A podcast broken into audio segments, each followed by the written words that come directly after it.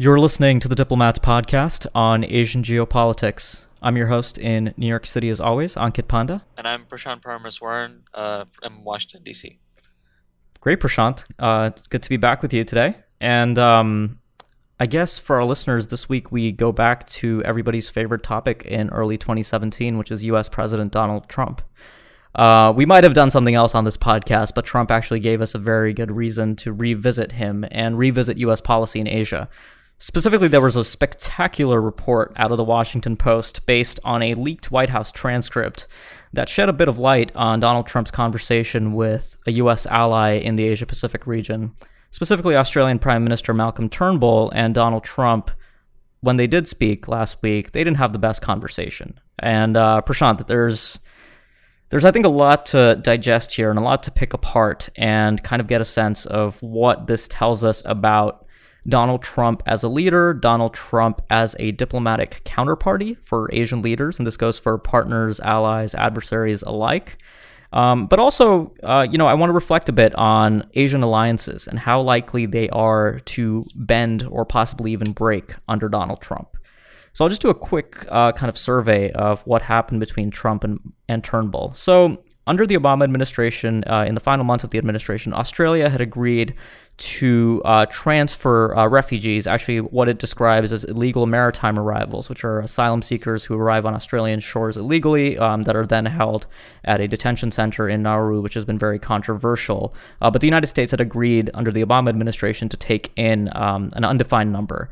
And uh, Trump shortly put, you know, didn't like this idea. And he went as far as to describe his conversation with Turnbull, which came on a day uh, where he spoke to multiple world leaders, including Vladimir Putin, ostensibly a U.S. geopolitical rival. He described his conversation with Turnbull as being the worst call of the day. And he actually threatened the Australian Prime Minister of uh, threatening to send the next Boston bombers to New York, referring to the uh, the Chechen refugee status of the Tsarnaev brothers. But um, yeah, there's a lot to pick apart here. Australia is, uh, you know, an incredible U.S. ally. If you look at the history, it's fought on the side of the United States in pretty much every major war going back to about 100 years, even. So, Prashant, um, what really, you know, do you see this telling us about Trump and his personality and his leadership style? Uh, there's obviously a lot to really dig into, but uh, I'd love your take here. Yeah, so I, I, think two things are evident here, and, and we've discussed a lot of this uh, before, and, and it, it's playing out as, as some of us uh, expected. I think first, his, style of speaking uh, has always been crude and, and hyperbolic, uh, which doesn't play out very well, uh, especially in these formal diplomatic settings, when especially when things aren't going so well. Um, and and you've seen it here uh, with respect to a, a key U.S. ally. I mean, the, the, the, key thing to note here is that with respect to these phone calls, there there often is uh, sometimes a massive divergence between what is actually said in the call and the transcript. And the key thing here, of course, was the fact that uh, this leaked and revealed uh, what we already sort of expected, which is that you know the, these calls that Trump is making with world leaders. Um, they may not actually be as smooth as the administration is claiming. Uh, I think one other point I'd make is the fact that we've we've always suspected that you know Donald Trump he's not a, a foreign policy guy. He's not necessarily wedded to the nuance of specific foreign policy positions that you know us wonks like to talk about. Uh, but he does have certain tendencies and core issues that he thinks about, and they're tied to his domestic base that you know he sticks with. And in this case, it appears that it was the refugee issue uh, that really set him off. Um, and so that is another thing I think that is very clear from this conversation. Yeah, no. Um, you know, one of the things I actually thought about is I wonder if Turnbull at any point in the conversation, or if Trump, when he was kind of reviewing his briefing notes for the talk with the Australian Prime Minister, saw the term illegal maritime arrivals, which is what the Australians use and is very controversial. Um, and he took that to mean illegal immigrants. Because, you know, he had this tweet that came out after uh, the Washington Post report broke when he blamed Australia for, um, or he blamed the Obama administration for accepting thousands of illegal immigrants, which is obviously uh, neither the correct number nor the correct status here for these refugees. But you know, Prashant, I think you know just to build on what you said, um, if you think about you know a lot of what um, I think you know even you and I maybe fell into this trap during the transaction was that uh, there was this idea that Trump, because of his history as a businessman, because of his claim to fame with the art of the deal and his vast business empire, would emerge as somewhat of a transactional deal maker who might not be so interested in kind of old norms of U.S. foreign policy, be they alliances or be them um, or be they you know normative ideas like democracy, human rights, rule of law. I think I want to put that to rest now. Um, I'm not so long, you know, I'm not that convinced anymore that the transactional framework is the right way to view Trump's diplomatic personality.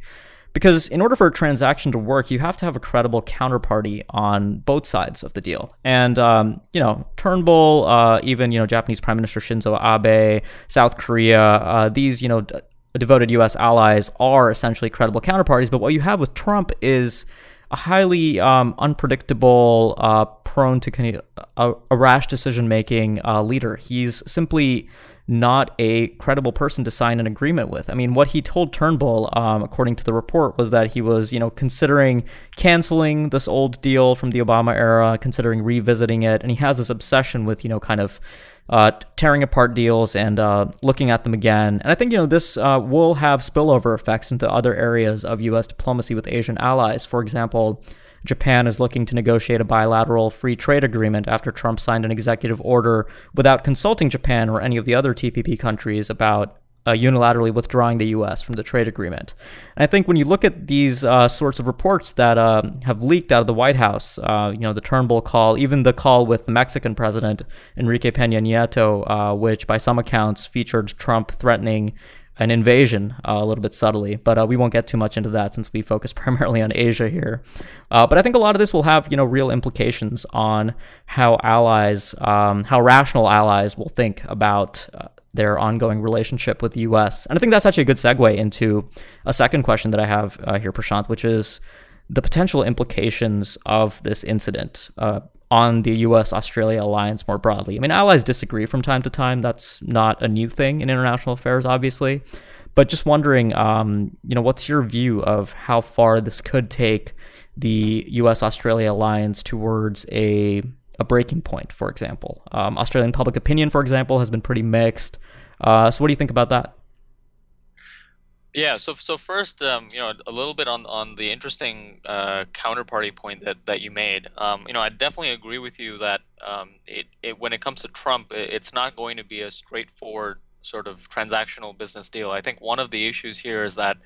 Uh, in the transactional approach, you have somebody who's coming in from business, um, who's trying to transition that experience into politics where it, it's it's very different. I mean the the the thing that Trump wrote about in the Art of the Deal, where he mentions that you know he often exaggerates his opening position uh, to sort of make the best case, and then he'll settle for something less. Um, you know that doesn't translate too well into diplomacy, right? where you already have credible arrangements that have been worked out for decades as to how um, alliances work, and then when you renege on those uh, commitments or you don't show a correct understanding of them, then you're not credible in the in the eyes of your allies and partners. And I think the the secondary issue here is, you know, when we see this administration start filling out senior Asia positions, uh, the degree to which uh, allies and partners will pay attention to what Trump is saying versus what these senior experienced officials uh, will, will, pay attention to it. And I think that's why you're seeing a lot of focus on who are the personalities around Trump and who really has the ear of the president and who represents what's really being said versus what Trump may think or, or someone perceives. Mm-hmm. And actually, um, so before actually we move on to the alliance point, um, I just want to jump in here because I, I think you said something very interesting, which reminded me, um, you know, when I wrote about this Turnbull call, one of the suggestions that I made for Asian leaders, and I guess if there's any Asian uh, policymakers listening to this podcast, I mean, you know, one of the best ways to avoid what Turnbull encountered uh, which has, I mean, really come back to bite him if you look at the headlines in Australia uh, today, which were um, pretty unfavorable to the Australian Prime Minister. It, it is an embarrassing moment to get essentially yelled at and bullied by the US president. But, you know, I mean, the easy way to avoid this is to simply avoid um, interpersonal contact at the leaders level with Donald Trump, which, I mean, goes against a lot of foreign policy and diplomacy conventional wisdom, where FaceTime with the leader of the United States, the global hegemon, is uh, incredibly valuable. But with Trump, you might actually be better off dealing with uh, his Secretary of State Rex Tillerson, uh, James Mattis, who's in Asia right now, reassuring allies, who uh, understands the value of um, the old alliances that the United States has maintained in Asia and the liberal international order more broadly. So when it comes to dealing with this administration and seeing some degree of normalcy that can be very comforting to these kinds of allies, including Australia. Um, right. Probably the best way to avoid these problems is just to um, keep your contact with the Donald to a minimum. Yeah, I mean, I I think uh, particularly when you don't have clarifications on what the broad contours of the relationship is with initial encounters, I mean, you definitely want to be prepared for these meetings because you really don't know what you're going to get. So I think you know that's definitely something to keep in mind. Right. On the on the implications, um, I think you know, we, we both mentioned this in, in pieces we've written about the incident. I mean, this is a long-standing alliances uh, alliance. It's one of the closest, if not the closest, U.S. treaty alliance. If if you were to rank them in order, um, it's vital for both sides, and, and that includes the priorities that Trump has highlighted himself, right? Whether it's the Islamic State or the rise of China. So, um, you know, I sense there's going to be a, a, need. There already is a need to, to sort of limit the fallout and, and patch things up. Um, but I, I, think you know there's no doubt it's, it's a bad way for both of these leaders to start things off. Um, it is the first interaction. It'll be interesting to see if in successive interactions, you know, once they start getting past the refugee issue, which um, is is a real big uh, sort of flashpoint in Australian politics, not just with the U.S. but with other countries like Indonesia and, and, and some of these other countries um, hopefully, you know, the relationship can get back to a sound footing. I mean, I think the as you correctly mentioned, I mean, the most interesting aspect of this for me is how this plays into Australian politics, both in terms of elite opinion and popular opinion. Um, and I noted in my piece there was a poll from Lowy, the Australian think tank, that showed even before Trump's election, you know, something like 45% of Australians thought the country should distance itself from the U.S. if Donald Trump was elected. Um, and you could look at that as a hypothetical scenario, but now that we're seeing a situation where there's clear divergences in U.S. policy, uh, and we're not sure how lasting that will be, um, it'll be interesting to see how that uh, plays out. Absolutely, and that's actually something that I'm looking forward to seeing generally. Um, you see that in the UK right now. You see that in France. Uh, you see it less in Japan and South Korea. I think just for you know, kind of cultural and normative factors. But when you look at a country like Australia, um, actually all the Five Eyes countries, um, apart from the United States, you look at the European countries. I mean, there's this strong kind of normative underpinning. Uh, a lot of what you know Trump has been challenging, and a lot of this goes back to you know some of Trump's domestic policies that have, that have simply been perceived extremely negatively abroad. And the you know the prime example here is the the ban on refugee and uh, travel from Muslim majority countries, for example. Uh, so I think you know that will be a very interesting trend more broadly. Um, and in Asia, I think you know Prashant. I mean, we might also see that play out in Southeast Asia, uh, which is actually you know you have the world's most populous Muslim country, Indonesia, there, which has already expressed its regret about uh, the Muslim ban. So that's again something that I think you know U.S. Uh, partners and allies are going to be wrangling with this idea of how do you manage a very important relationship with the United States while your public opinion starts to slowly drift away from historic support for the alliance. Um, and the point you bring up about Turnbull um, and his future uh, in your article that you wrote, I think, is also very pertinent. I mean, one of the nice and I guess you know sometimes not nice, as you saw in the U.S. Uh, things about democracy is that leaders change, and that affects outcomes in foreign policy. As I mean, you know, both you and I know very well with Rodrigo Duterte, for example. um, so um, I think you know that's again uh, pertinent in the Australian case. Uh, but it also will be interesting to see uh, the elite opinions that come out in the press now, because Australia does have a pretty spirited debate that's been uh, growing more intense over the past two years about the value of the alliance with the United States and whether the country should start seriously thinking about a real alignment um, towards China or towards other Asian middle powers or towards ASEAN. So um, I'll be intrigued to see how this incident will play out in that forum as well. Um, yeah, yeah. I, I, think with respect to the the, the alliances, um, picking up of uh, you know, sort of your broader point, um, I think you'll the one of the key issues that came up in the campaign was these con- conversations about uh, burden sharing that Trump was vaguely outlining. Um, and I think that's another thing that will be interesting to see in terms of how it actually plays out. I mean, Trump, uh, unsurprisingly, you know, d- does not have a very concrete uh, understanding of cost-sharing ag- agreements between the United States and Japan and, and, and South Korea, or the intricacies of EDCA. Um, but you know how this all plays out uh, will be interesting to see because these agreements will come up um, in in the relationships and and so whether this is actually something that he'll pursue with these countries whether it's Japan, South Korea, the Philippines, uh, will be interesting to see. And and obviously, you know, picking up on your point earlier about personal relationships, the one that I'd be looking to see, you know, Abe and and uh, Trump uh, reportedly had a very good meeting when when they met before mm-hmm. he assumed the presidency. Um, but you know, the one that's uh, you know the the real um, interesting one for me is the relationship between Trump and Duterte, which I think both of us have talked talked about before. Right. You know, if Trump does end up going to the Philippines for you know the, the, the next round of ASEAN summitry, which which the Philippines is hosting, um, you know there there is this sort of bromance that people have been talking about. They, they had a very good phone conversation, it was very productive. But at the same time, you know, both Trump and Duterte have been known to to say any number of things that could put the relationship uh, on the rocks. So this is something that's uh, could could play out in any number of different ways. So that'll be interesting to watch too. Yeah, no, we're really testing a lot of conventional wisdom assumptions about how international diplomacy and international relations are supposed to work with Trump, um, and we're hardly two weeks in, uh, not even two weeks just yet, uh, if you can believe that.